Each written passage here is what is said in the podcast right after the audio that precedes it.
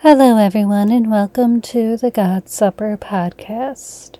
St. Catherine of Siena once said, Nothing great is ever achieved without much enduring. Sometimes in our lives, it is hard to imagine a God who is so loving and so kind, and yet lets bad things happen. Well, the truth of the matter is, God loves us so much that He gave us free will so that we might choose Him who is the greatest good of all. I have heard it often said that the angels, when they were created, had the better pick than the humans. The angels automatically got to choose if they would serve God or not. One split decision, and it defined the rest of their eternity. Whereas we humans struggle down here and we make a muck out of everything, and eventually we choose, as our lives go and go, who we want to serve God or the devil. And that choice defines our eternity. In this desert life down here below, we have to endure a lot of suffering. But the good thing about that is we get to imitate our Lord and Savior Jesus on the cross.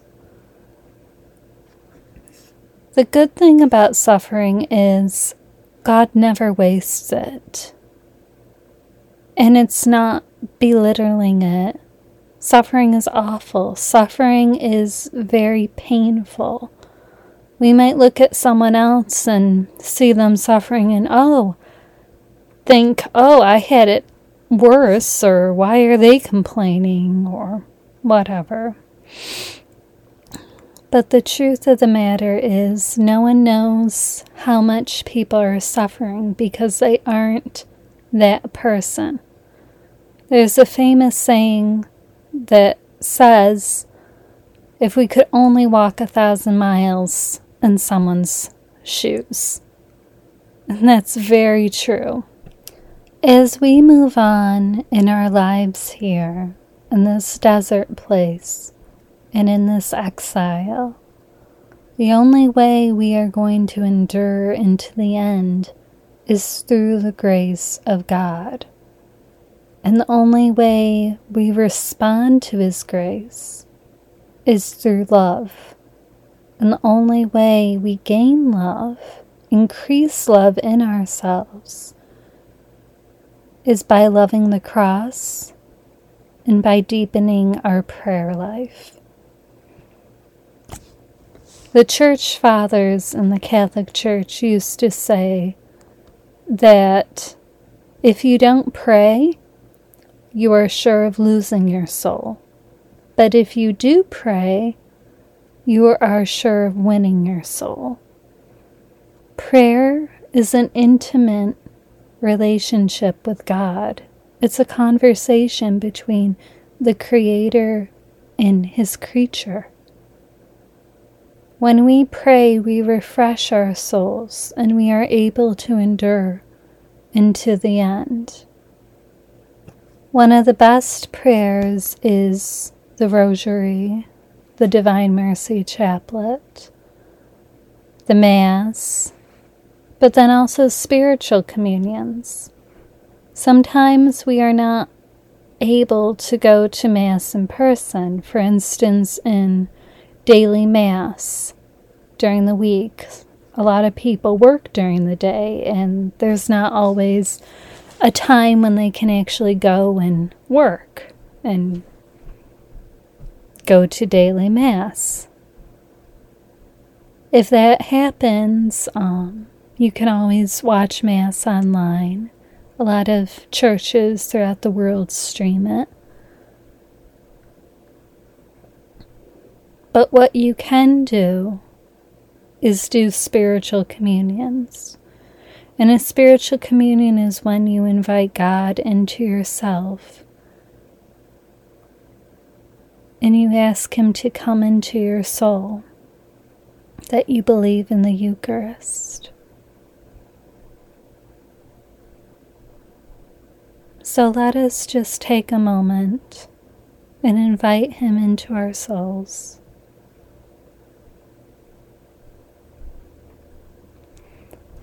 Oh my God, I truly believe that you are present in the most holy sacrament of the Eucharist.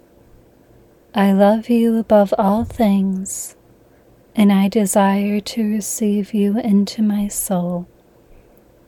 Since I cannot now receive you sacramentally, come at least spiritually into my heart. I embrace you as if you are already there and unite myself wholly to you.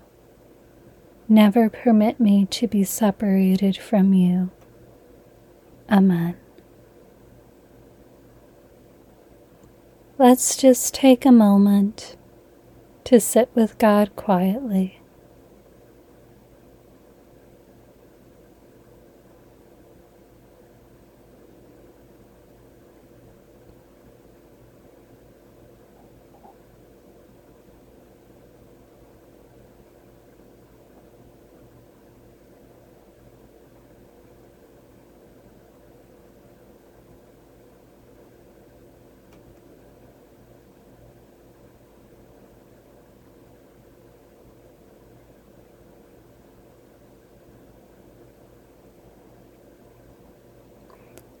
Jesus, you have come into our souls, enlighten our will, and expand our hearts.